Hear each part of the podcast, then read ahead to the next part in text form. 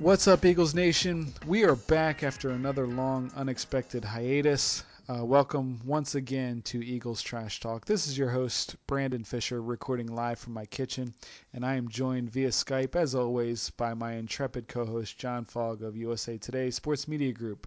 Jon, say hello to all of our friends. Hello to all of our friends. All right, what well, Jon? We have so much to get into today, so I, I kind of want to just dive right in.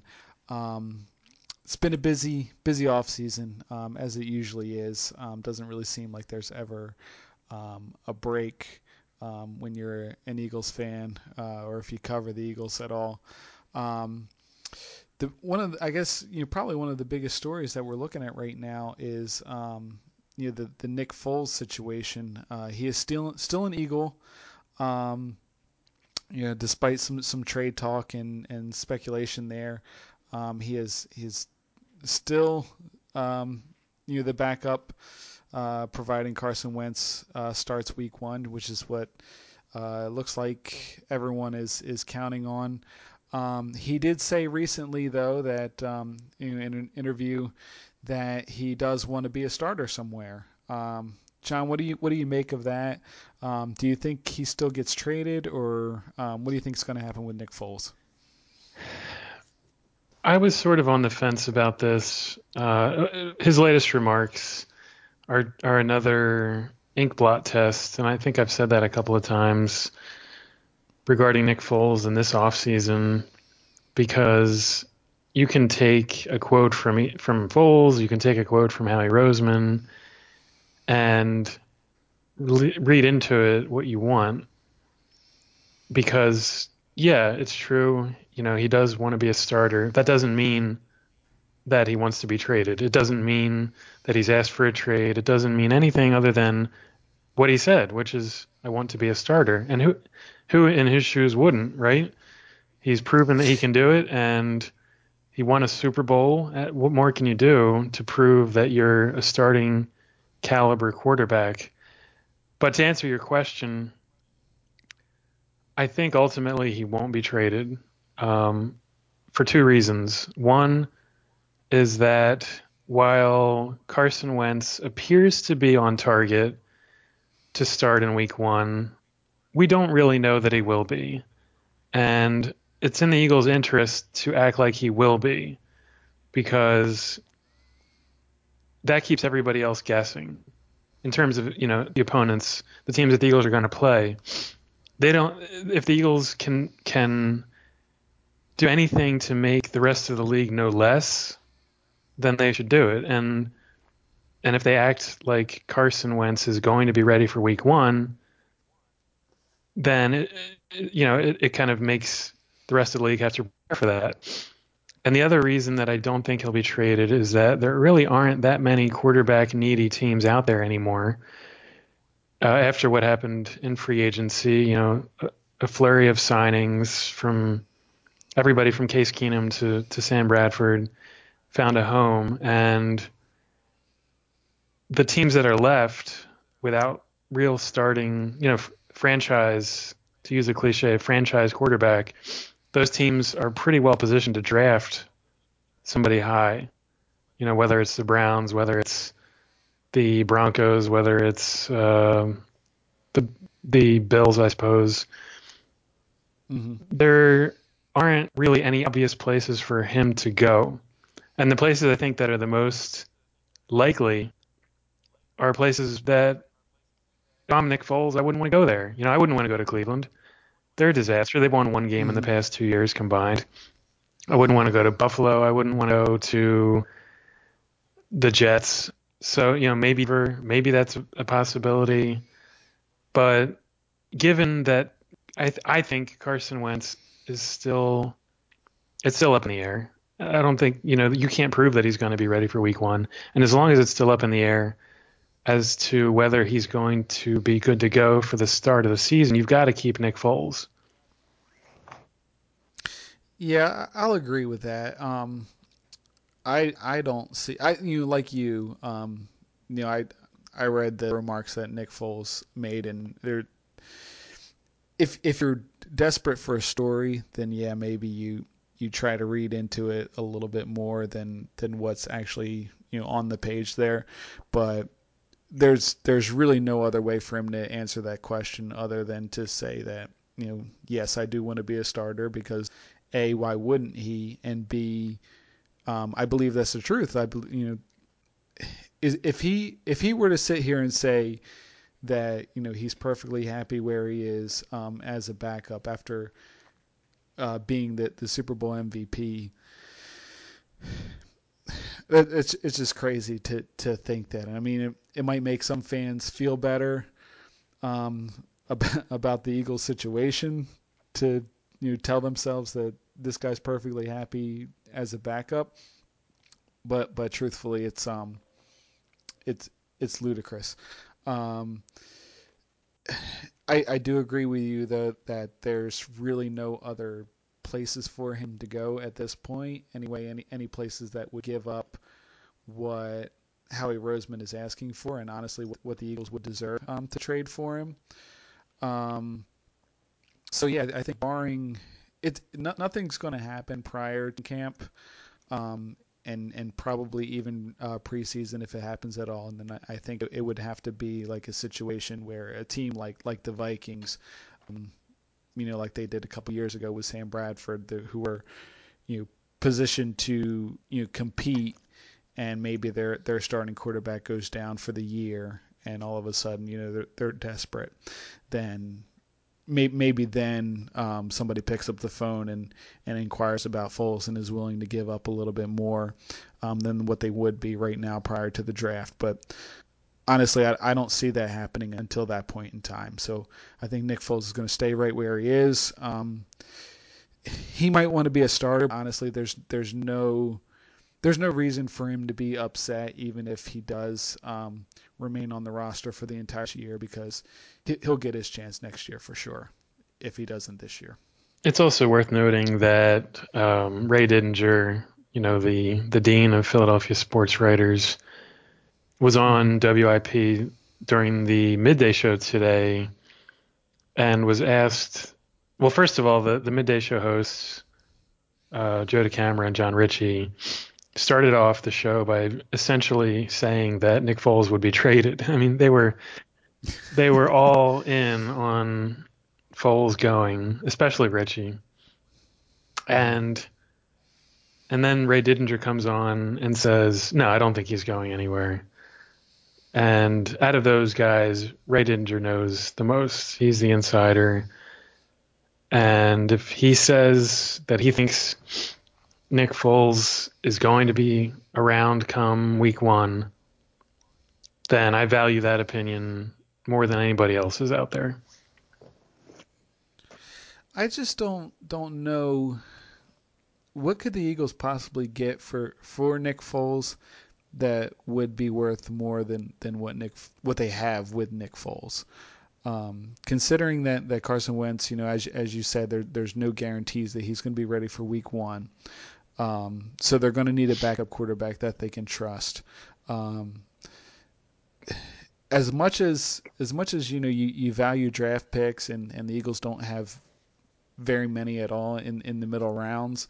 Um, so you, you, think you know Howie and Joe Douglas are going to be looking to um, add that somehow, but giving up Nick Foles for that do, doesn't really make a lot of sense because um,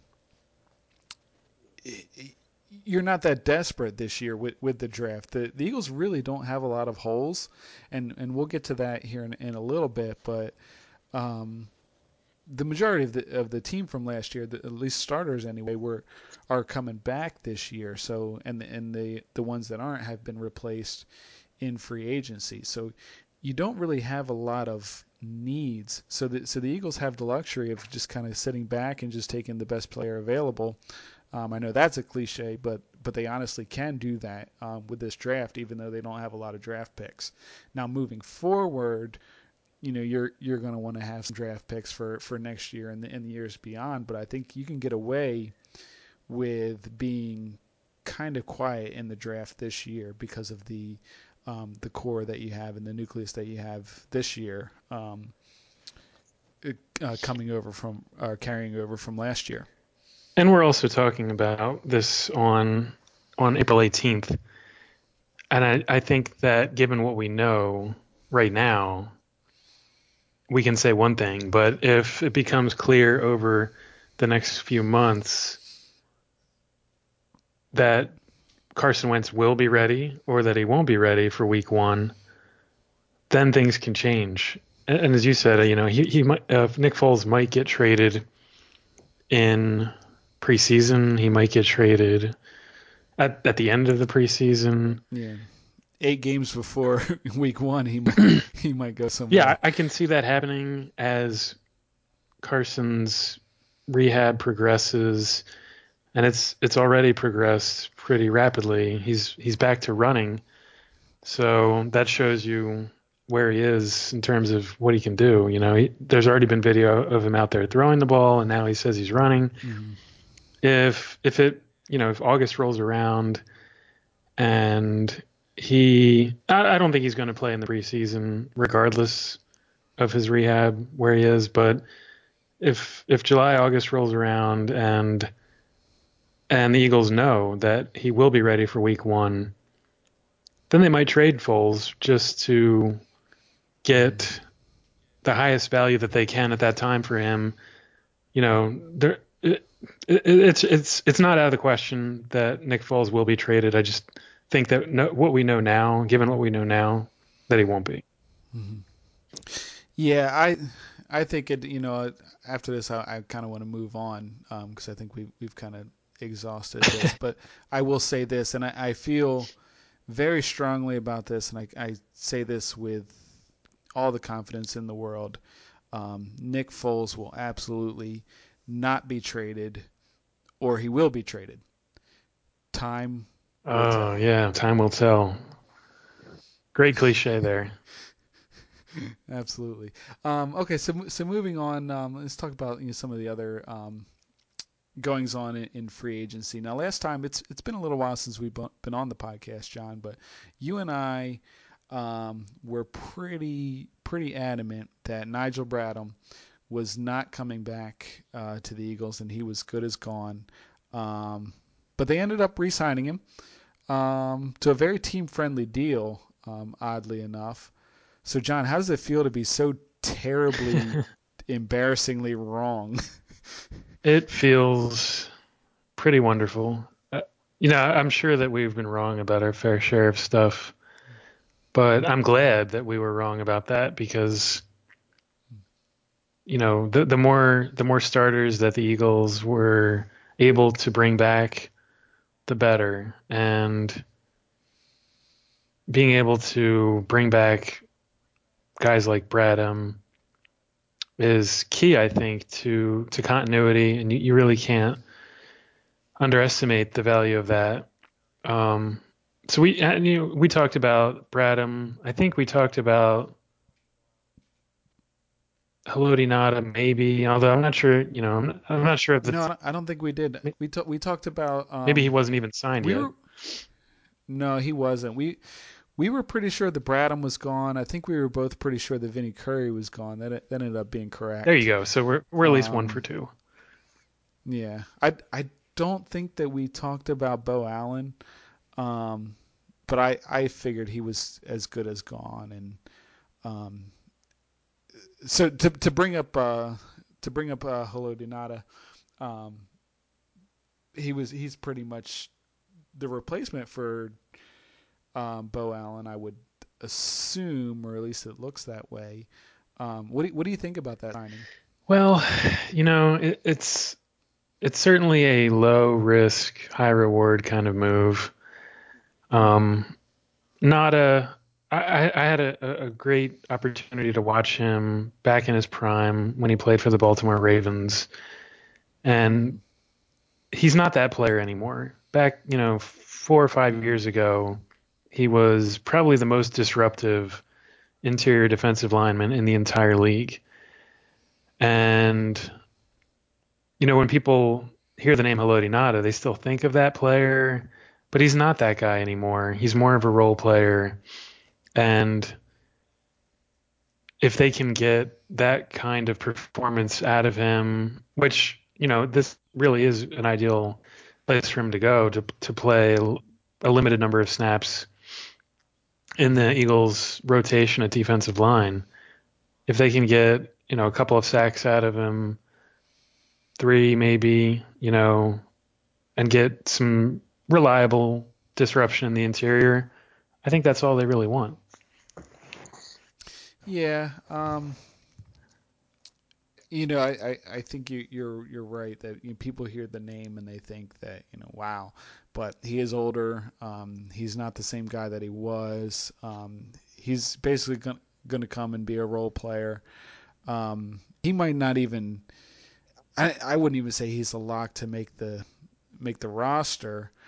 Um, you know, after final cutdowns, but um, yeah, we'll we'll have to see. Um,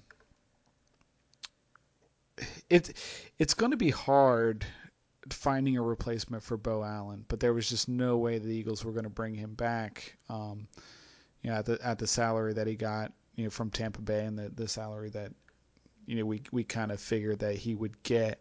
Um, that's why the Bradham signing to me um, was so impressive because I thought for sure um, he was at least going to price himself out of Philly. Um, but somehow, some way, Howie was able to to get him at a uh, at a very team friendly uh, price. So that's that's really what what was so great about it is the fact that you know we were able to retain this guy who played pretty well for us um, at a position that there's not a lot of depth, and um, you know we we didn't break the bank uh, re-signing him in a in a time when when we're really pressed against the uh, the salary cap. So um, that's what I like so much about that that signing.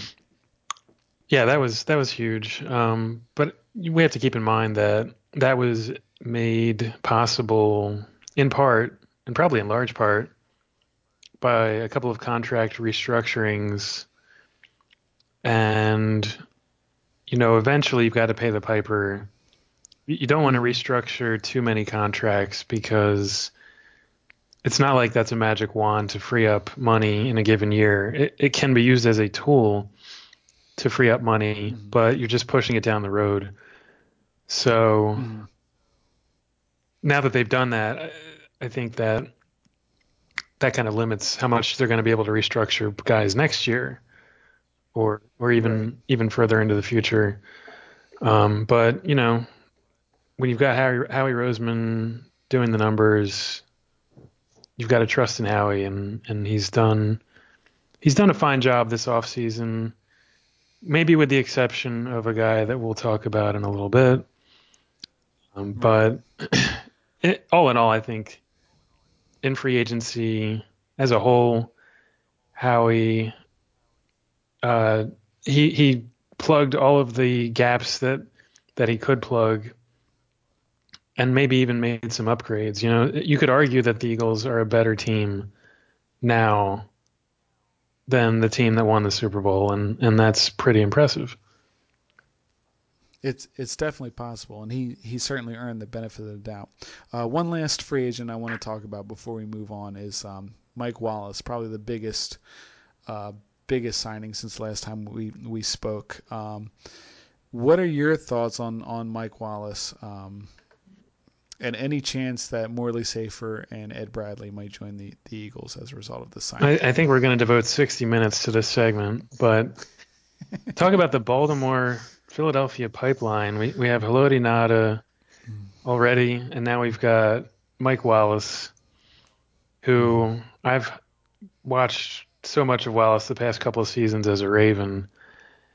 Um, now you could look at his numbers from last season when he had only 748 yards receiving and four touchdowns and think, oh, you know, he's on the he's on the downslide. But the Ravens' offense last year was horrific. It was, I mean, it had to have been ranked among the bottom of the of the uh, the NFL, and you know that that's going to hurt any anybody's numbers. But if you look back mm-hmm. at 2016, I think that's a better gauge of what, what, what Wallace can do. He had 1,017 yards receiving, four touchdowns, not not too impressive in the scoring output department, but 72 catches, and most importantly, um, his yards per reception over 14 yards a catch. So he's a big downfield threat, and you know when you when you talk about upgrades for this team over last year, I think that Mike Wallace should be an upgrade over Torrey Smith.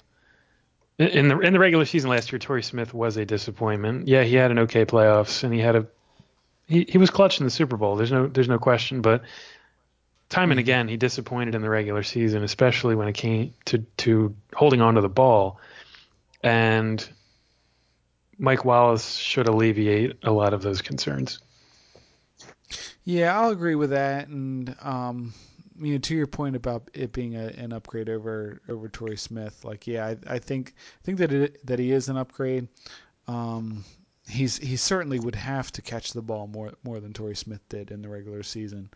Um, and it's not like it's not like he needs to be that number two guy necessarily. You know what I mean? I mean he's going to be probably the fourth option. Um, maybe even fifth if you count running backs. Um, you know that that Carson Wentz is going to be throwing to. Um, so yeah, I mean it's it's not like he he really needs to come in and and be, uh, you know that that number one or number two guy. Um, I honestly I think I think Nelson Agholor is your number two guy. Um, if not if you don't if you're just talking wide receivers, and you have Zach Ertz, and um, you know, so he's. We don't really have to expect a lot out of Mike Wallace for him really to contribute the way we need him to. So right. No, um, he's, he's I, I, definitely. Yeah, he's not a thousand. He doesn't. He doesn't need to be anywhere near a thousand yards, but he does need to provide the the deep ball threat. And I, I don't think you're getting that from anybody else. Maybe maybe one of the younger players, maybe Mack Hollins can emerge as a deep threat. Yeah, and, and I was going to say that too. I I, I think Mack Hollins is, is figuring to be um, more of the Eagles' plans going forward um, this season. We we saw a little bit of flash from him last year. Um, I, I think they are expecting him to, to take a bigger leap this year. So, um, and he certainly can can give you a deep threat um, as we, we saw a couple times last year. Absolutely. All right, so that, that kind of wraps up the off season as we've seen it, but mm-hmm. well, it doesn't really wrap up the off season as we've seen it. It wraps up free agency. But I think one, one right, of one right, of the biggest stories of the off is certainly not one that the Eagles wanted anything to do with. Eagles mm-hmm. or their fans, anybody certainly we we didn't see it coming, and that was the the the felony charge that was announced with great fanfare by uh, P.T. Barnum, police chief down in Houston, Texas, with Michael Bennett and the alleged pushing of a security worker at Super Bowl 51. So here's what we know. Let's go over what we know in this case. What we know mm-hmm. is that Michael Bennett was at the game, uh, NRG Stadium, watching his brother Martellus, who was playing tight end for the New England Patriots against the Atlanta Falcons. The game went to overtime. The Falcons won. I'm sorry, the Patriots won. Wishful thinking. Patriots won. I wanted the Falcons to win, like everybody else, like every other blue-blooded American. But the Patriots won in overtime. I think it was on a James White catch or something. I don't know. I turned it off. But uh, Michael Bennett was somewhere in the depths of the stadium and he wanted to get out onto the field to celebrate with his brother. And that's really all we know for sure because what happened next is certainly being disputed, and nobody caught any videotape of it in this digital world. But what he is alleged to have done, according to Houston police, is push over a 66 year old woman who happened to be a paraplegic who was helping, I guess, control field access. And um, so that happened, and Michael Bennett got out onto the field and celebrated, and you know, nothing else happened other than, I guess it was about a month ago, or maybe three weeks ago. Um, the news came out of Houston that Bennett was being charged with a felony. Uh, the felony is specifically injury, injury to the elderly, which is something that it's a crime I've never heard of, but it's a law on the books in Texas. Mm-hmm. Um, and the police chief down there, I think his name is Art Acevedo, really like held a, a press conference with unbelievable pomp and circumstance and came out and pretty much painted Michael Bennett as guilty um, and didn't leave any doubt about it. So, well, there there is another fact here that, that I should point out, and that is that the woman, because she was disabled, was in a, a wheelchair, and this wheelchair mm-hmm. weighed somewhere in the neighborhood of I think I saw uh, 800 pounds. 800 pounds. So how is it possible? I mean, we we can get into talking about the specifics of, of this, but according to the allegation, Michael Bennett pushed her and her 800 pound wheelchair hard enough to injure her. Mm-hmm. yeah. Um, you know that there's so much. Um, that first of all, great great job on the recap because it's a there's a lot of there there's a lot of um, you know explaining to do to to get to you know just a, a, a simple understanding of of what um, Michael Bennett and the Eagles are are dealing with with with this thing. Um, there's there's I have so many questions. Um, we could honestly dedicate an entire podcast to this this one thing, and we really don't even know much other than what you've you've just unpacked there. So, um, I'm I'm gonna I'm just gonna start with this. Um, I don't understand how in 2017 at the Super Bowl, there's no video of this alleged incident. Um, that's something I'm. It's not new to me. Um, a lot of people have, have brought that up. Uh, it's just it it boggles my mind that, that nobody has um, video of this. If if if it if it occurred as um, uh, what's what's the guy's name? The Houston uh, is he the police chief? Yeah, Art, Art, uh, Art Acevedo, right? Yeah, as as he's as he stated, if it happened that way, it it it doesn't make any sense that there w- wouldn't be any kind of video. There's no surveillance footage. Um, I I get it. I get it that you know at the end of the Super Bowl, there's so much um, chaos and, and and that sort of thing going going around, but if it happened the way that they, they said that it happened, and um, you know, in in the absence of there being video evidence, the um, Houston PD is is saying that there was a police witness um, who saw the entire thing. He did not arrest Michael Bennett at that point in time, deciding instead, as as they're claiming, to um, to tend to this to this allegedly injured woman. Um, and then some time went on, and a year went went on, and I guess other other cases came up that were more important, which is understandable. Um, which is why it, they're saying it took so long for him to finally um, in, indict Michael Bennett, um, and the, you know they waited this long. Um, it just it makes no sense to me. Even if the police officer did decide not to pursue Michael Bennett to instead tend to this woman where there are no other police officers present. Um, it's not like they they. It sounds like they knew who he was at the time. So why didn't they just say, "Hey, you know, go get this guy off, you know, off the field. Um, he just did this thing." Um, it, it none of it makes any sense. But what really, really stands out to me is, um, and this is what I think it all boils down to. Um, Michael Bennett, I'm, I'm sure you know, um, last year um, made a pretty um, inflammatory accusation against the Las Vegas Police Department.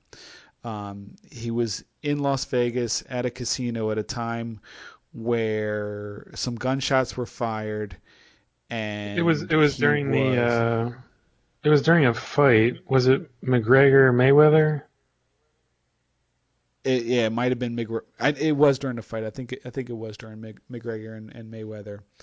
But anyways, there was a there was an active shooter.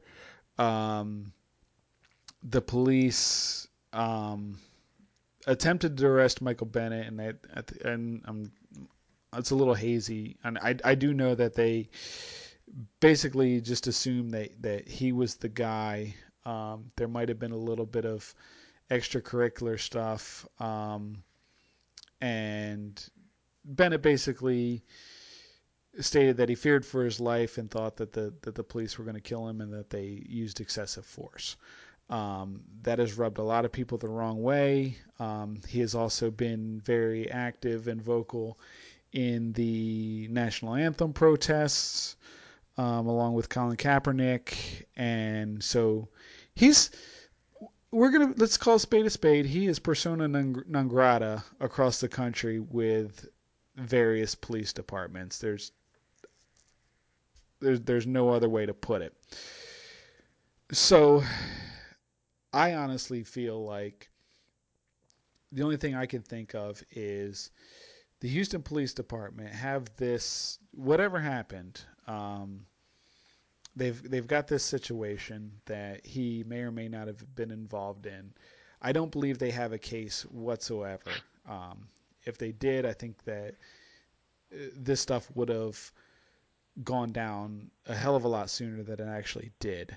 Um, I also don't believe that Acevedo would be on TV grandstanding as he was, because if he had a case, if it was airtight, if he could prove that Michael Bennett did what he what he did, he wouldn't be on TV calling the guy a monster, calling the guy a menace to society or whatever else he wanted to say. He could have said something as easily as, "Look, you know, we've got evidence that Michael Bennett pushed over this lady. Um, she's paraplegic. She's elderly. That's a felony in the state of Texas. Um, even though he's an NFL player, he's not above the law. We're going to prosecute him, and, and that's that. He could have left it at that, and then let things happen as they did. But he stood up there and he you know, made this big old stink, a bigger.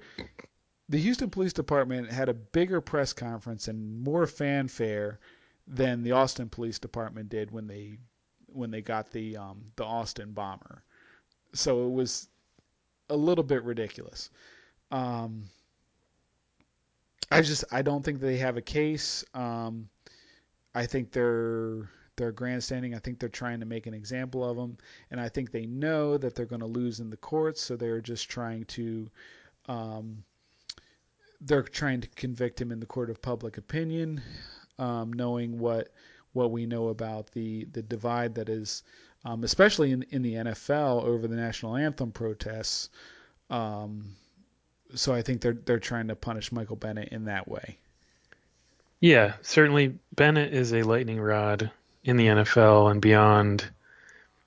He's one of the most outspoken players when it comes to social issues. And you might be right. You might be I mean, you might be right in that this could be a sort of retribution against him. Mm. But, you know, may, maybe that is true, maybe it isn't. But what we do know is that there is a huge gap between what the Houston police say happened and what Michael Bennett and his attorney. I mean, he's spoken through his attorney. He hasn't spoken about it himself, as you would mm-hmm. expect. His attorney is Rusty Hardin, who is a very, very high-profile defense attorney. Um, and sports fans, I'm sure, who are old enough anyway, would remember that he defended Roger Clemens in his perjury trial um, six or so years ago, and Clemens was acquitted in that case. When a lot of people went in thinking he was guilty, at least in the public. So, what Rusty Hardin has said is that not only did this not happen the way that Houston police say it did, but that Bennett didn't even touch this woman. Mm-hmm. So that's just a huge gap between something that could be a felony, something that is a felony according to the Houston police, and not even touching her. The other thing that's suspicious about it, and I think anybody anybody would look at this and say this is suspicious, is that that game was in February of 2017 and mm-hmm. the charges the charge the one charge was announced on March 26th of 2018 that's you know mm-hmm. that's over a year and a month so how the heck could that have not could that not come out any any quicker the the excuse of we were dealing with other things and we couldn't get hold of Michael Bennett they just don't fly it's just not they're not credible excuses. You know, for one thing, Michael Bennett is on TV every week, and if you want to find him, I'm sure you can. Yeah, hell, I I could have found Michael Bennett. Just look in the look in the backfield of whoever the Seattle Seahawks were playing last year, and, and you could find him. Yeah, it's the, the whole thing is ridiculous. Um, not not to say, and I think this is important. This isn't to say that he's 100% innocent. Um, but what I am saying is that the just the the way the the police department is handling this case and has handled it is just so bizarre and um it it doesn't make a lot of sense, and I, I think it's it's completely off track, and it's not. It it sounds to me like somebody's you gearing up for a reelection, and wants to to to make a mark in a in a flyover state. And I, I don't want to bring politics into it, but I I think that's where we are um, in the country at, at this point in time. Um, like you said, he's a lightning rod. Um, it's just an easy way to get the uh, the Bible Belt, um, you know, on your side. It's just just an easy way to do it, and um, and I, I, think that's what we have here. Um, unfortunately, um, you know, an, an, elderly paraplegic person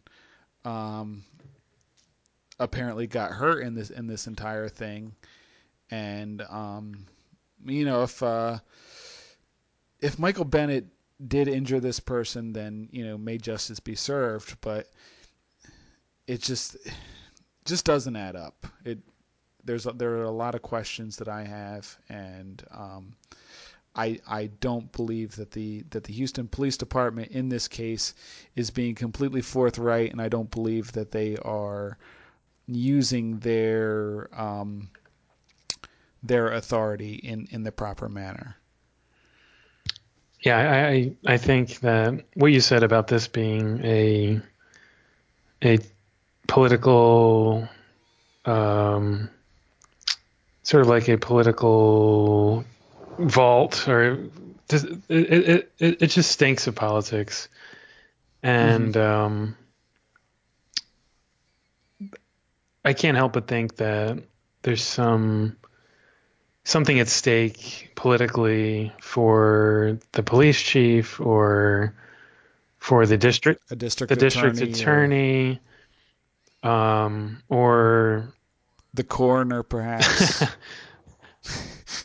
maybe even I don't know who the mayor of Houston is. I don't know if this I don't know if the mayor has any involvement, but certainly the district attorney and the police chief are central to this whole escapade and Mm-hmm. yeah it, this this case seems like it's built on sand like it's a there's nothing there and Mm-hmm. what what it really is is just a major distraction that Mm-hmm. the Eagles certainly didn't want any part of. But Mhm. I think the fact that they uh, have stuck with Bennett, you know, they, they certainly haven't done anything to indicate that they're going to let go of him, indicates that, you know, they're going to ride this out with him. And, and that's a contrast to probably something that we have to talk about in this segment, and that's Daryl Worley's case. And, and really, you know, has, has Mhm. it been an eventful offseason for the Eagles or what? Have a player gosh. charged with a felony in Houston, and then they have Daryl Worley, who had barely been with the team for a month, get Mhm. arrested at the intersection of Broad and Pattison for being drunk and asleep in his car and blocking the road. So Daryl Worley is no longer a Philadelphia Eagle. He he was an Eagle for a month, and that was it. It's really a shame because he he's a Philadelphia guy. He went to Penn Charter High School and uh, was coming home, and, and you know the Eagles got him in the Torrey Smith trade, which everybody thought was a steal. I think you know 99% of analysts, experts, and fans would have said that Torrey Smith was going to be cut. Mm-hmm. So you have to contra- contrast those two things. The Eagles are standing by, by Michael Bennett, and then the Worley news breaks, and he's cut within a few hours. Certainly, he, I don't think Worley had any rebuttal, any any reasonable excuse for what he did. Um, Yeah. Whereas, you know, with in the Bennett case, essentially, Bennett and, and Rusty Hardin have said we didn't do anything like that at all. Mm-hmm. Um, but to have those two things happen in the off season is is not good, to say the least. Because the one thing we talked about all last year and and, and in the two weeks leading up to the Super Bowl was how critical it was for the Eagles to stay out of trouble. And and mm-hmm. they did. I don't think they had a single run in with the law last year at all. After, you know, what happened in 2016 with Nigel Bradham getting arrested twice and Josh Huff. Josh Huff getting arrested on the on the Ben Franklin Bridge, was that it? Yeah, I believe I believe it was the Ben Franklin. And he was on his way to he was on the New Jersey side, which right. was what really It, it, it Really mattered because he had a gun with him, right? So yeah. it, it was he illegal in New Jersey, had- but it wasn't in Pennsylvania. You're right. I don't know if it was the gun that was illegal or the the bullets. But yeah, that's true. he had that and he, and he had, he had marijuana as well, and it was. Just, and I was looking through the just a- I was looking through the archives, and there was one other incident I had totally forgotten, but this also happened in 2016, and that was um, Nelson Agholor getting right. uh, an accusation slapped against him by a stripper. Mm-hmm. It was a, a sexual assault allegation. I don't even remember what the strip club was, but he was exonerated within a matter of days or maybe even maybe a week. Mm-hmm. It turned out to be just a, a a stripper who didn't think she got paid enough or something like that. But mm-hmm. you know, you you just don't want things like that happening around the team, regardless of whether it's just made up or or not. Mm-hmm. And after staying out of trouble all last year, getting to the Super Bowl, you know, no no last minute controversies or or anybody coming out of the shadows to make wild accusations.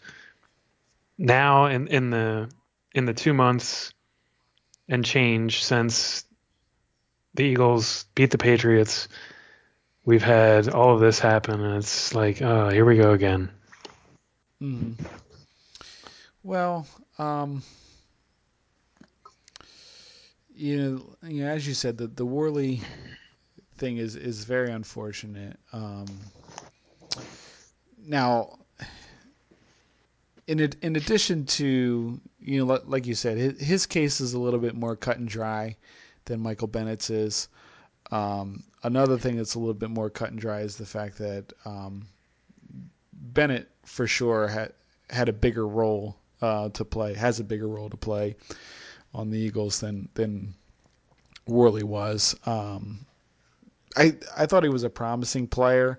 Um, it's it's one of those risks that, that, that you take though. Um, you know, anytime you make a trade for a guy, especially one as young and um, as talented as as Worley is, um, you know, there, there's a reason why the other team is willing to to give him up.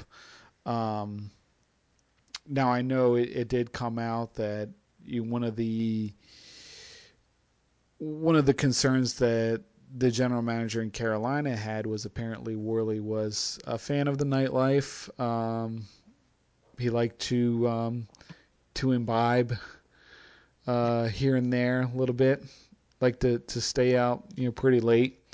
Um, yeah, but that describes a lot of NFL players. Mm-hmm. Let let's be honest. It it, it does it does, and and you got to think that that you know Howie Roseman and and his personnel team, you know they the, the scouting they they they do a really good job of vetting these guys, and you got to kind of weigh, you know, the risk reward kind of thing, and you know so. I mean, you you hear a thing like that and you think, well, you know, you know, as you said, that that could be a lot of. I mean, Nelson Agholor was at a strip club a couple years ago, you know, um, but does that necessarily make him a bad person? No. But the, these are the, the risks that you run, so you gotta you gotta you weigh those and think, you know, can what can we do with this guy? Can we can we trust him? Um, or is is you know is is it going to be an issue? Um, unfortunately for Worley, he, he made a mistake, and um, you know now he's he's paying that price. Um, Ike Reese said something you know a few days ago that I thought was was pretty poignant. He, you know, he said you know it it's a shame for him, um, and it's a shame that the Eagles had to cut him. But what's more important than his job with the Eagles is the fact that nobody was hurt. Um, he didn't hurt anybody on the road. He didn't hurt himself. Um, none of the officers involved got hurt, and that's that's really you know what we need to be thankful for in this in this situation, and I, I believe that's that's absolutely true. Um, he's a young guy, so I'm hoping that he's able to bounce back from it. Um, but un- unfortunately, this is not something that, that the Eagles need, and I, I think the Eagles were right to to cut him. Um, and it just I, I think it changes the picture at cornerback. Um, I'm you know there's there was some speculation that um, there was a, a trade, uh, maybe not necessarily in the works, but but planned possibly. Um, you know, a guy like Ronald Darby, um, but maybe maybe that doesn't happen now because um, the Eagles are one less um, one less role player down on um, at cornerback this year. Yeah, I'm not sure how much Worley was going to play other than at nickel. So I think that's mm-hmm. that's the big impact of him getting released. He was kind of slotted in already as as a, a nickel cornerback, and with with the loss of Patrick Robinson in free agency, mm that's a big need for the Eagles on defense. You know, you said you said that they don't have many, and, and that's true, but that is one of them. Mm-hmm. So they're kind of back to square one now on um, solving the vacancy at nickel corner. Um, but you know that's what the draft is for, and and um, I wouldn't be surprised if the Eagles go cornerback. I'll tell you this much: um, something about the Eagles and country music just doesn't mix. You've got Daryl Worley, country superstar, who gets you know arrested, and then you know a couple years ago Riley Cooper at a Kenny Chesney concert. Um, just just not not a good not a good mix between the Eagles and country music. So maybe stick to Meek Mill. Daryl Daryl Worley, the country singer, got arrested. Is that what you're saying? Yeah, on Broad and Pattison. Oh, that guy. Oh, okay. but that that's actually, you know, you said you said it was thankful, or you know, it, it's it's fortunate that nobody got hurt. But mm-hmm. man, is that embarrassing for for Daryl oh, sure. Worley to get arrested yeah. for all kinds of charges ranging from DUI, alleged DUI to alleged mm-hmm. gun possession, basically right out in front of the team headquarters. yeah. Uh, yeah. That's just embarrassing. Yeah, it's a, not not a good look. Um, worse, I think, than than the Josh Huff uh, arrest from a you know, two years ago. But you know. Yeah, so let's but, let's uh, leave that negativity and talk about something even more negative, and that's the NFL in general. How about this NFL? Huh? They're they're changing all kinds of roles this offseason. Mm-hmm. And it doesn't all seem to be for the better. But there are a couple of huge rule changes that uh, you know I, I, think they're getting a lot of publicity, but once the season rolls around, I think it's going to open a lot of people's eyes. And the big one, or the, at least the bigger one, out of the rule, the big rule changes, is that lowering the helmet on any play is now outlawed. Mm-hmm. So you can't lower your helmet as a defender to hit a player nor can offensive players who are carrying the ball lower their head and you know try to truck a defensive player to get more yards or or to get into the end zone. Mm-hmm. And um, that's a huge change. So couple that with the fact that the NFL also went back to the drawing board on the catch rule. Probably mm-hmm. the most controversial, whatever that word means, the most uh, debated rule in pro sports in the past five or six years. They went back to the drawing board and, and reconfigured the requirements for what is now a catch. Um, did the NFL make improvements with these rules changes or or not, or is it just the same? Does it matter at all? I, I don't think it matters. Um, I'll say this about the catch rule. Um, I think we'll have to see the the new catch rule in in effect before we can make a judgment on it. Um, as it was written last year, obviously it was it was pretty bad. Um, and we're we're gonna get into you know the, the Super Bowl here in a in a minute, but um, I think the what the NFL needs to do is it needs to realize who its audience is, and it and it needs to realize what fans want to see. We don't want to see you, turn into you tune into an NFL game or any sport really to see you know, feats of athletic just prowess. I would I would say um, things that we as regular everyday Joes can't do. That's that's what we, we want to see. Um, we want to see Odell Beckham make spectacular catches. We want to see um, you know, th- things like that.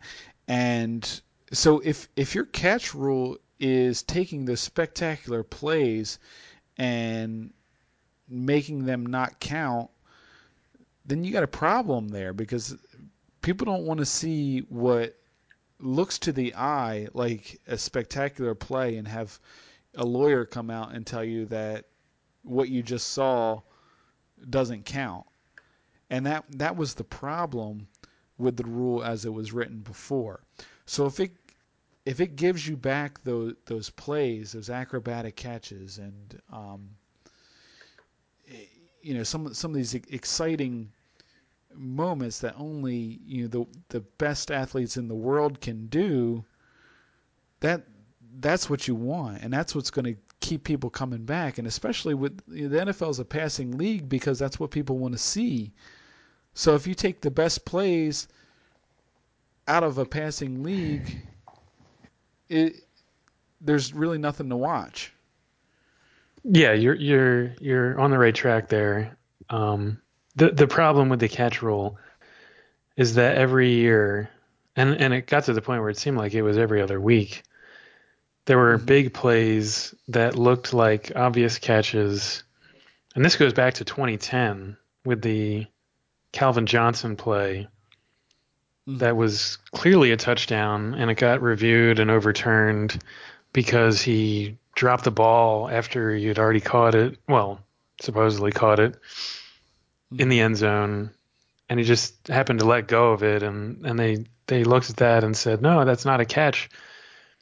Everybody who looks at that play, everybody as a fan, would say that's a catch, and it, it happened with the Dez Bryant catch a couple of years later. It was happening multiple times a season. It happened again last season with the Jesse James play with the Steelers Patriots game, a game that or a play that that game hinged on. Right. So what the NFL did in improving the catch rule was that it, it got rid of some of the ambiguity or, or or at least the the room for subjective ruling as to what a catch is. Like, you know, the the fact that under the old rule that you had to survive going to the ground was a mm-hmm. big problem with that rule because that was that was why the Calvin Johnson catch was overturned because even though Johnson had two feet in and and had both hands on the ball at one point, I think, because as he was going to the ground, he just happened to let go of the ball. That was ruled as not surviving the ground, mm-hmm. and uh, and that's that's just ridiculous on its face. So now all the all that you have to do to have a catch is you have to have control. Obviously, that's that's reasonable. You have to have two feet down or something that equals two feet, and you have to make a and and and we've heard this this phrase before. You have to make a football move. Mm-hmm. So that's a third step. It's reaching or extending the ball or the ability to perform such an act. So, so, you know, in a way, I think this rule change is, at least it was initially hailed as some kind of like magic cure for the problem, but it's really not. It's it's a better it's a better rule, but there's always going to be a gray area when it comes to what is what is not a catch, and there's always going to be mm-hmm. some subjective judgment that has to be made by an official, whether it's at the game or whether it's in in New York at NFL headquarters. And and I I think the rule is better, but I think that we're still going to see a few plays every year where some people are going to say, "Oh no, that's that's absolutely a catch," and it turns out that it's not. Yeah. Now, let's get into the to the conspiracy theory um, concerning Super Bowl U 52 and Troy Vincent and, and Patriots fans, because um, that's something that's near and dear to our, our hearts. Um, so, walk walk us through the, the conspiracy theory. I know there was a um, couple weeks ago there was a um, an Eagles Wire um, piece on it. Well, this was actually Patriots Wire, our uh, sister Patriots sister Wire, site. So, yeah. Sister sites Eagles Wire, patriotswire.usatoday.com if you really want to read that kind of thing. Um, but what happened was that Chris Mortensen and Sal Paolantonio, you know, a Philadelphia guy, Sal, went on NFL Live and talked about the officiating process during Super Bowl 52 and what Sal Paolantonio said, actually, it, it began with a remark from Chris Mortensen. He said, I will still maintain, as I said, that we saw this rule in action during the Super Bowl when the Eagles played the Patriots. Talking about the new the new catch rule. The new one, yeah. Right, not mm-hmm. the old rule, but the new rule. So that's kind of eye opening that Chris Mortensen would say that you know we saw this this new rule in action in the Super mm-hmm. Bowl. Then Sal Paolantonio said there is no question about that. Mm-hmm. Back to Chris Mortensen, he said, I think all that was in action in that game. And then Sal Paolantonio went on to say that it was pretty clear to him that the rule was in place when they rolled on the Zach Ertz catch for the touchdown and the Corey Clement catch for a touchdown, which was in the third quarter. The Ertz catch was in the fourth quarter.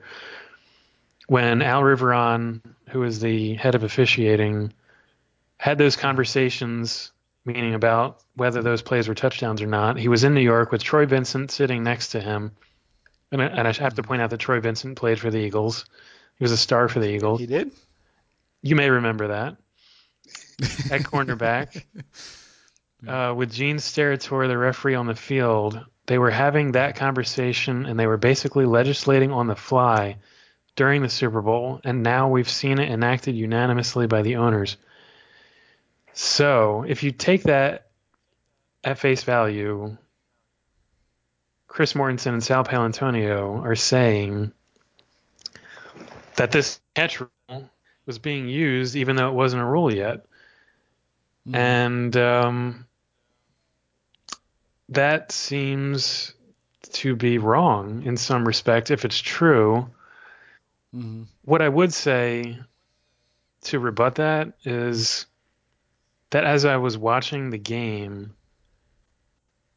I was certainly not aware of the new catch rule, obviously, because it hadn't happened yet. the the rule just got approved at the owners' meetings last month. We had no idea that it was going to be changed until after the season. So as I was watching Super Bowl 52 and watching those plays, I was pretty sure maybe pretty sure is too strong, but I was more than 50% sure that there wasn't enough evidence to overturn them. The important thing on those plays was that both had been ruled touchdowns on the field. Mm-hmm. If they hadn't been, if one or the other or both had been ruled incomplete, I don't think there would have been enough to overturn it touchdowns. Mm-hmm. But because they were both ruled touchdowns, there just wasn't convincing evidence to say that they weren't. You can argue that on the Clement play, the ball moved in his hands. Yeah, okay. But just because the ball moved doesn't mean that it's an incomplete pass. Yeah, and um, I don't know if you, you saw, but um, on the NFL Network um, feed, and this was if if you watch the um, Eagles championship DVD or Blu-ray, um, it, it, shows footage of uh, Gene Steratore um, talking about that that play in in particular on the field. And and he says to one of the other referees, he says, you know, yeah, the ball does move, um, but I don't I don't see enough evidence that the ball moving was him losing control of the ball, and I think that's important because I, th- I think that's one of the the biggest problems that I had with the original rule is I thought that um, officials had a bad habit of just seeing any kind of movement and just using that as evidence that up oh, the ball moved, so there's no control, and that's just it's too much of a blanket um, you know, decision, and, and there's there's really no no basis behind it. Um, you can't be completely sure that someone doesn't have control of something just because it, it moves. And um, I thought that the way that that the entire game was officiated was pretty pretty much what I look for um, from the from the officials. You know, you, you let them play, you let the you let a football game be a football game, and um, you, you step in when when you need to. And you know, if you have to look at a play, you know, a couple times just to be absolutely sure, like they did on those catches, I'm fine with it but I I just think you Steratore did a very good job of of knowing how many eyes were on them um, at that point in time being the biggest game of the season and knowing that you know there's there's going to be some controversy here, um, but let's mitigate it as much as possible and let's be reasonable with this judgment, um, which is really what they're there for. Um, so that's that's what I really appreciated about it, and I also appreciated the fact that it, it went the way that I wanted it to go. Well, yeah, of course. I I, I think though that the the mounting um, criticism of the catch rule at that point, uh, the previous catch rule, had not gone unnoticed by the NFL's, you know, the the, the NFL executives and Al Riveron and Troy Vincent, and I and and even Gene Steratore, and and I think that they knew that they did not want the Super Bowl to come down to an overturned touchdown. Now, right. you can say that you can paint that as a conspiracy, but I think that's misleading because there's really no proof of a conspiracy. Yeah, you can you can always kind of connect the dots if you if you really want to in in mm-hmm. in, in any number of situations to try to say, oh, you know, this was a deep state at work or this is some kind of shadow organization running the NFL. Hmm. But what it, what it, what I think really happened was that the NFL, the people in charge of officiating, did not want to have a Super Bowl come down to an overturned touchdown, a play in in this case two plays that were touchdowns on the field. They didn't want them to get reversed unless it was absolutely clear that it should be reversed, and neither of those plays mm-hmm. qualified as that. Yeah, I, I agree with that. Um, any any thoughts on, on the lowering of the head? We kind of skimmed over that. That one. that's the big deal, um, I think. I, I, I'm I'm kind of eager to see how that rule. you know, we spent a lot of time talking about the catch rule, but play to play, that that the lowering of the helmet actually matters it's going to be very hard, I think, to legislate that um, fairly, um, because there's so many so many opportunities to lower your head. Um, in some ways, to protect yourself from one hit, you know, you, you might lower your head to, you know, avoid one and, and end up making contact with another one. So, I I think it's a bad rule. Um, I'm I'm really, really curious to see how this this plays out. Um, I think this th- this know. is as big a change as when the NCAA implemented a targeting penalty with ejection. Mm-hmm. Uh, I guess that was about five years ago, four or five years ago. Mm-hmm. It was just a massive. It was a sea change in how the game was played, and this to me is on is on par with that. If if it is legislated as reported at the owners' meetings, which is that no player, whether on offense or defense, can lower the helmet mm-hmm. because think of running backs carrying the ball; they lower their helmet all the time. Yeah. Think of yeah. Uh, linebackers coming up to make a play at the line, cornerbacks, lowering the helmet happens so often in the game that yeah. mm-hmm. I think the NFL has a goal of getting head injuries minimized to a certain point, and they're obviously going to do everything they can to try to get rid of that. But mm-hmm. when rubber hits the road, I don't know how quickly something like that can be implemented with such uh, uh, with, with, so much at stake. Not only is it outlawed, but mm. players can be ejected now on the spot for just one instance. Right. And and that's why I compare it to targeting because once they put that in the in college football, where you saw safeties and cornerbacks getting thrown out, you know, like mm. a minute into a game, that was just a, a, a huge difference. Yeah, it's I I think it's going to be. I think it's going to ca- cause a lot of problems. Um, I don't think it's going to um, prevent the head injuries that, that they think it is. Um, I think it's just going to going to cause more issues in the game itself um, than anything else. But I don't know. I don't know.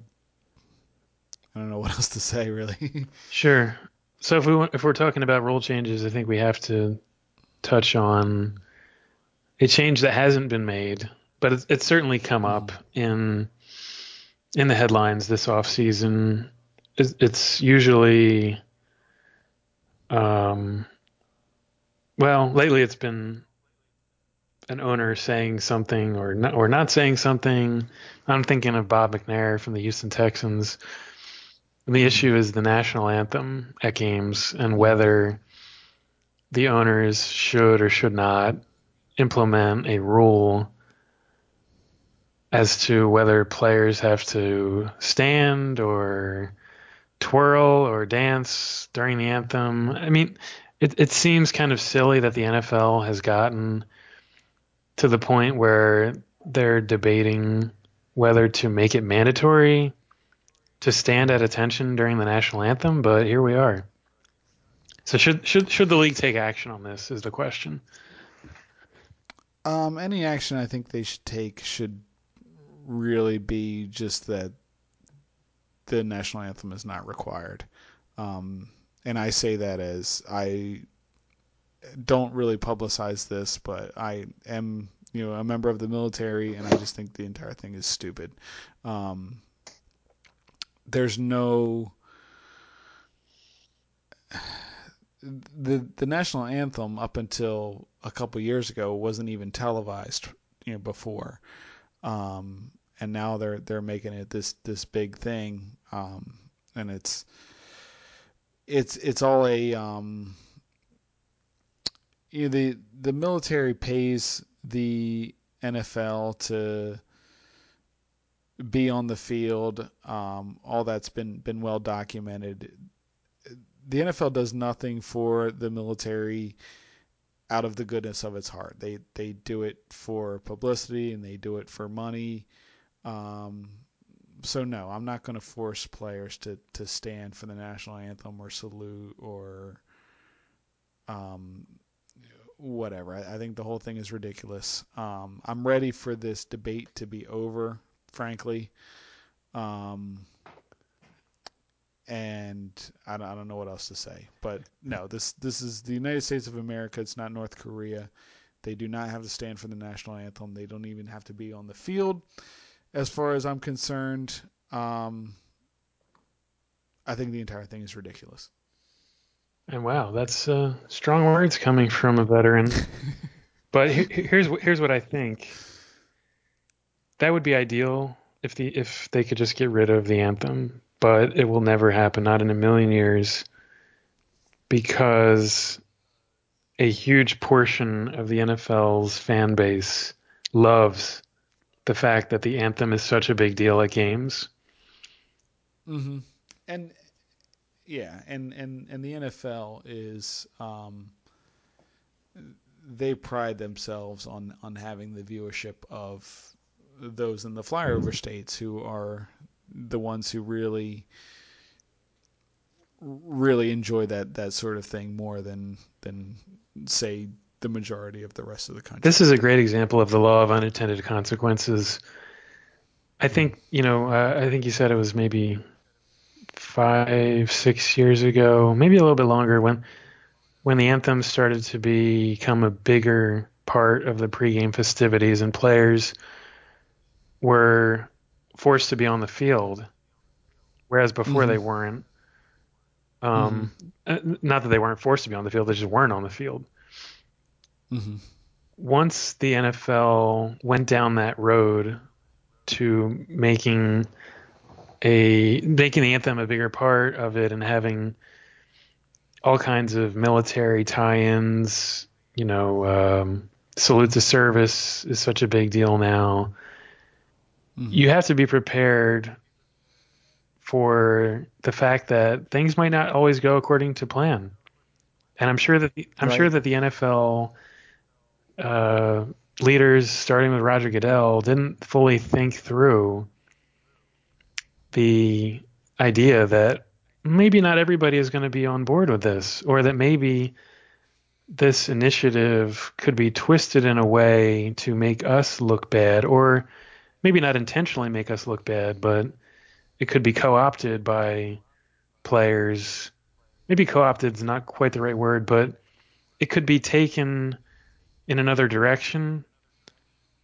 You know, mm-hmm. I, I, I certainly support freedom of expression as a journalist, and I think that uh, there there shouldn't be a rule in any league that players should have to do any certain thing when an anthem or when a whatever when a uh, a flag is displayed you you shouldn't be required to do any any specific thing.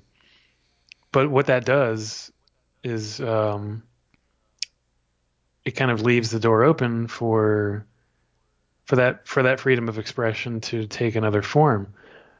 And mm-hmm. that's what's happened in the NFL. That players said, "No, we're going to use this moment to do something else," and uh, and and that's it's become, or at least it did become, the biggest story in the league, and and the NFL could have never imagined that.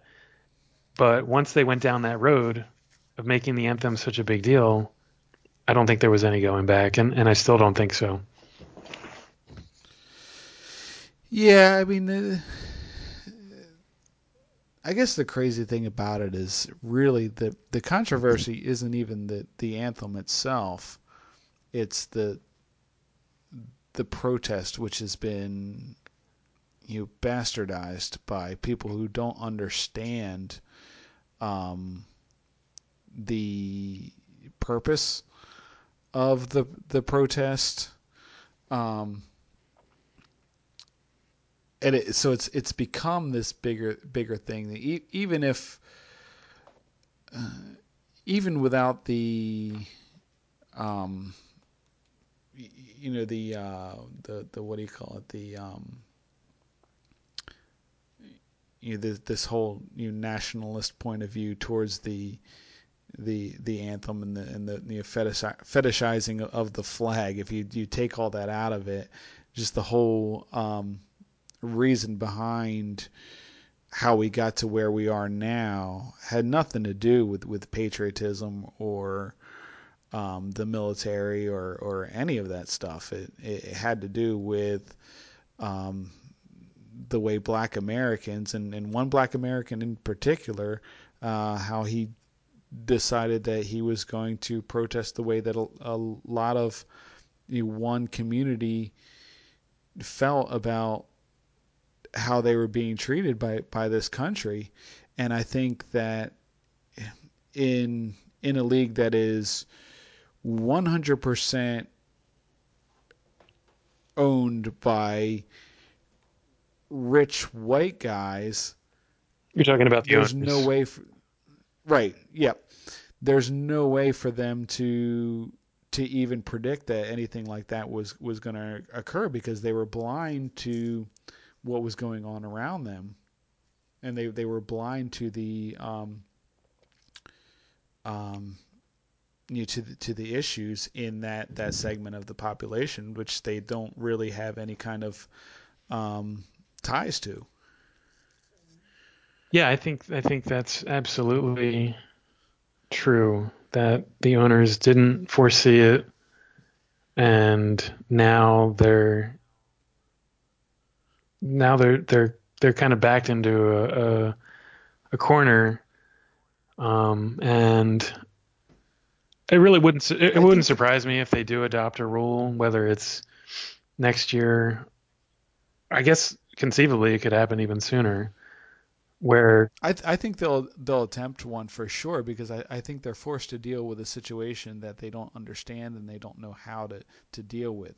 So the only way that that they're they're going to approach it is by you know attempting to placate the wrong the wrong people. Um, but but that's going to be the, the the people that they think that um, are going to help their bottom line more. And it's sad, but it, it is the way it yep, is. It, it, it's a business, and I hate the term business decision, but the NFL is going to make a business decision on this, and um, and I'm sure we're, we're going to revisit this in the future. The next time something happens, which uh, I'm sure it won't take long for that in the in the 2018 season. Yeah, it could even be tomorrow. It could even be tomorrow. Well, speak. So speaking of business decisions, let's let's move on. Let's go rapid fire um, as we we close out. So Adam Schefter is reporting that Tom Brady hasn't made his business business decision yet if he will play the 2018 season. Uh, Jon, does Tom Brady come back and play in 2018? Yeah, I think so. I think so. I, Adam Schefter really annoys me. Um, I hope he listens to this podcast. I'm thinking he might. Um, first of all, the guy doesn't know how to properly use an apostrophe, and that bugs me to no end. That you could be Adam Schefter and not know how to use an apostrophe. Like he'll say Eagles linebacker Mychal Kendricks, and he'll put an apostrophe on Eagles. No, there's there's no apostrophe there, none. So just stop doing it. But he does it every time. So what does Adam Schefter really know? Uh, nothing about grammar and he's the king of floating. Although I, Ian Rapoport is right there with him, actually, of, of yeah, floating yeah, these ideas yeah. Out there, and nobody really knows who they're coming from or whether they're credible. Rapoport and Schefter do tend to be right about a lot of breaking news, not always. Mm-hmm. And that's why their word seems to be trusted. But they'll do things like this sometimes where they'll say, well, it's believed that Tom Brady is contemplating retiring. Who believes that? Like, who are you talking about? Who is it? It is believed. Mm-hmm. And th- this seems to be it's it's really been a hellacious offseason for the Patriots. I mean, we talked about the Eagles having a bumpy offseason, but the, the Patriots are having a nightmarish offseason. Um, yeah. all in all, I, I think a lot of this Tom Brady and Rob Gronkowski stuff is the media filling time while those guys are off living the lives of rich men um, and Gronk is probably just looking for more money. And mm-hmm. Tom Brady has never come out and said, I'm, e- I'm even thinking about not coming back, which Gronkowski did right after the Super Bowl. Mm-hmm. It's just that because there's no official sentence, no official statement from Brady saying, I will come back, there's like some room for doubt. No, I don't think so.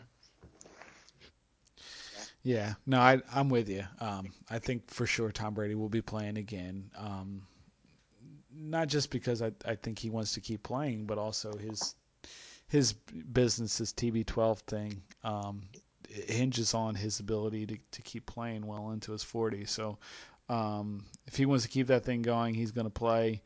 Um, I don't care what Gisele says. I don't care what his kids say. Um, he's coming back and playing. There, there's no doubt in my mind. Um, one more thing before before we close, just real quick, Jon. Dez Bryant released by the Cowboys. Um, says he wants to stay in the NFC East. Um, doesn't look like the Eagles have any uh, interest in signing him, and, and probably the Giants and Redskins don't either. Uh, what are your thoughts? Where do you think? Where do you see Dez Bryant going? Um, do you think the Cowboys are crazy to let him go? I think that they're crazy to let him go when they did, because it just looked bad. It was it was bad for Dez and bad for them too. To you know not cut him before free agency rather than well into free agency. Um, he he could have gotten a bigger, well, maybe not a bigger deal, but he would have had a lot more uh, options at his disposal if he had been available at the beginning of free agency rather than now when the dust has more or less settled.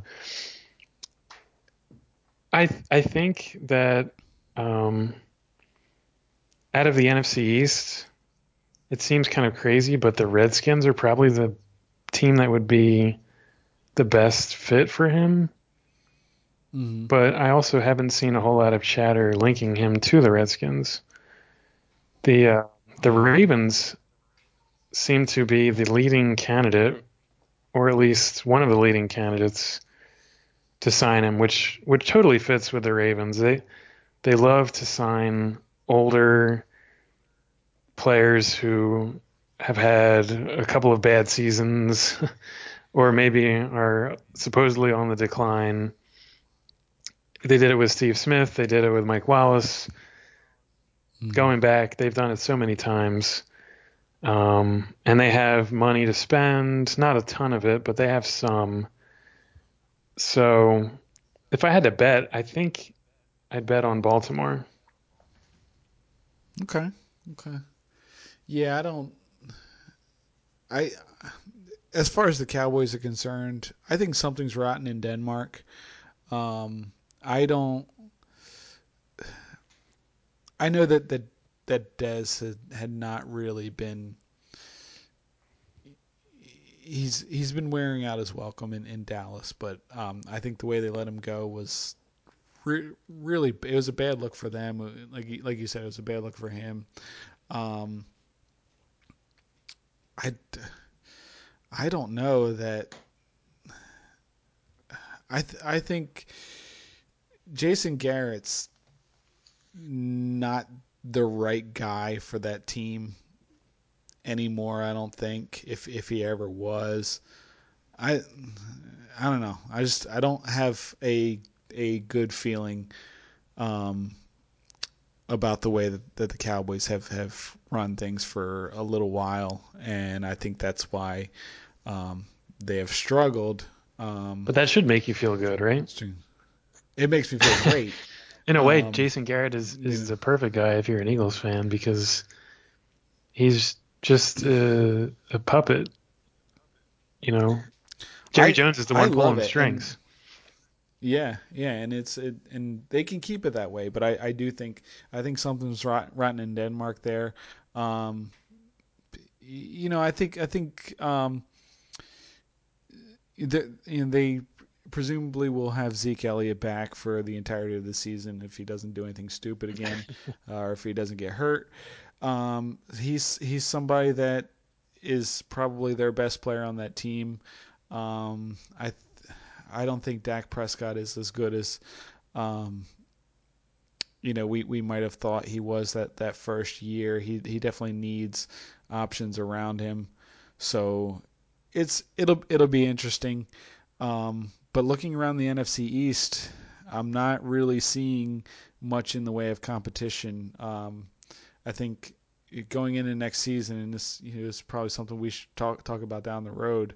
Um, but what are the Eagles' chances of repeating? You know, the first thing they need to, to focus on is um, repeating as NFC East champs. And um, you know, you look around. Um, I don't see anything from the Redskins. I, th- I think Alex Smith is is a um, not an upgrade from Kirk Cousins, um, and they've got issues there. The Giants, who knows what's going on with them, um, and the Cowboys don't really inspire a lot of confidence. So that makes me feel good about things. And this this Dez Bryant situation with the Cowboys makes me think that things are probably worse there than um, than we might have originally thought. We can only hope. So yeah, I, th- I think we'll have plenty of time in future weeks to uh, to talk about the Eagles and where they stand in not just the NFC East, but the NFC as a whole. Next week, we have one of the big events of the year, of the NFL year, not just the offseason, but the whole year. And that is the NFL draft, which starts Thursday night. And speaking of the Cowboys, the draft this year is at AT&T Stadium in don't call it Dallas, but Arlington, Texas. So uh, I think we, we've got to get back on the pod machine and preview what's going to happen in Arlington. We do. Um, God, I can't believe it's it's coming up that fast. But that's what happens when you're Super Bowl champions, man. The off season doesn't last very long. But um, but yeah, that, so that'll about do it for this episode of, of Eagles Trash Talk. Um, before we, we go, I do have one big announcement that I want to share with with all of you guys.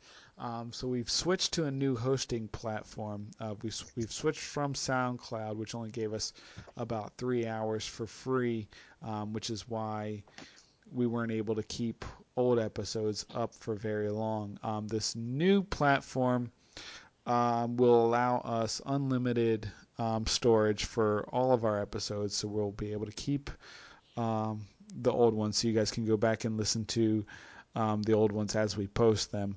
Um, for those of you who are listening on SoundCloud, we are going to keep the podcast on SoundCloud, so you don't have to worry about um, losing that. So if you've already subscribed on, on SoundCloud, you're fine. Just keep listening to us, you know, as you're comfortable doing so. Um, but what this also means for some of our other listeners is um, we are actually going to be able to be found on iTunes. Um, we we've we had issues keeping the podcast on iTunes for whatever reason, but that should be cured by now. So um, if you prefer to listen on iTunes, you can go ahead and subscribe to us um, and download us on your your Apple Podcast uh, machine. Um, and we will also be having a website that will host the the podcast as well. Um, I'm currently working on on that, so so stick with me, but that'll be um, I'll announce that here um, coming up very soon, but you'll be able to to get the podcast there as well. So you'll have a little bit more options, um, and we're also going to have uh, show notes as well, so you can follow along um, with the episode and and get links to you know various sundry things that we might reference throughout the um, throughout the episode. So stick around for that. Uh, keep your eyes out for that. Um, if you were paying attention uh, to our Kickstarter, you would you would know that that has come and gone. Unfortunately, we did not get funded, but that is okay. We're going to keep pressing on. Um, but yeah, so we, we do have things in the in the works for you guys to to you know thank you for for continuing to listen and, and to make this listening experience even better. So once it gets on on iTunes, make sure you guys uh, rate and review us um, and subscribe. Um, that way, it'll keep us keep us going and and um, keep us being able to bring the the podcast to you. Um, Jon, do you have anything else you want to add? No, I think you covered it all, man. Um, and uh, those changes sound really, really exciting. I think so. I think so. So we'll we'll see how they work, and you know, I'm always always tinkering with this thing, trying to make it make it even better. And and you know, the important thing is I want to keep it free, um, so you guys can can listen, um, you know, freely um, for lack of a better word. But um, yeah, so so so that'll be it. Um, as always, you know, Eagles Trash Talk has been produced, edited, and mixed by me, Brandon Fisher, and hosted by myself uh, with Jon Fogg. Uh, special thanks to the fine folks at Hook Sounds for providing the theme music to this and all episodes of the podcast. For royalty-free music, visit Hook Sounds at www.hooksounds.com.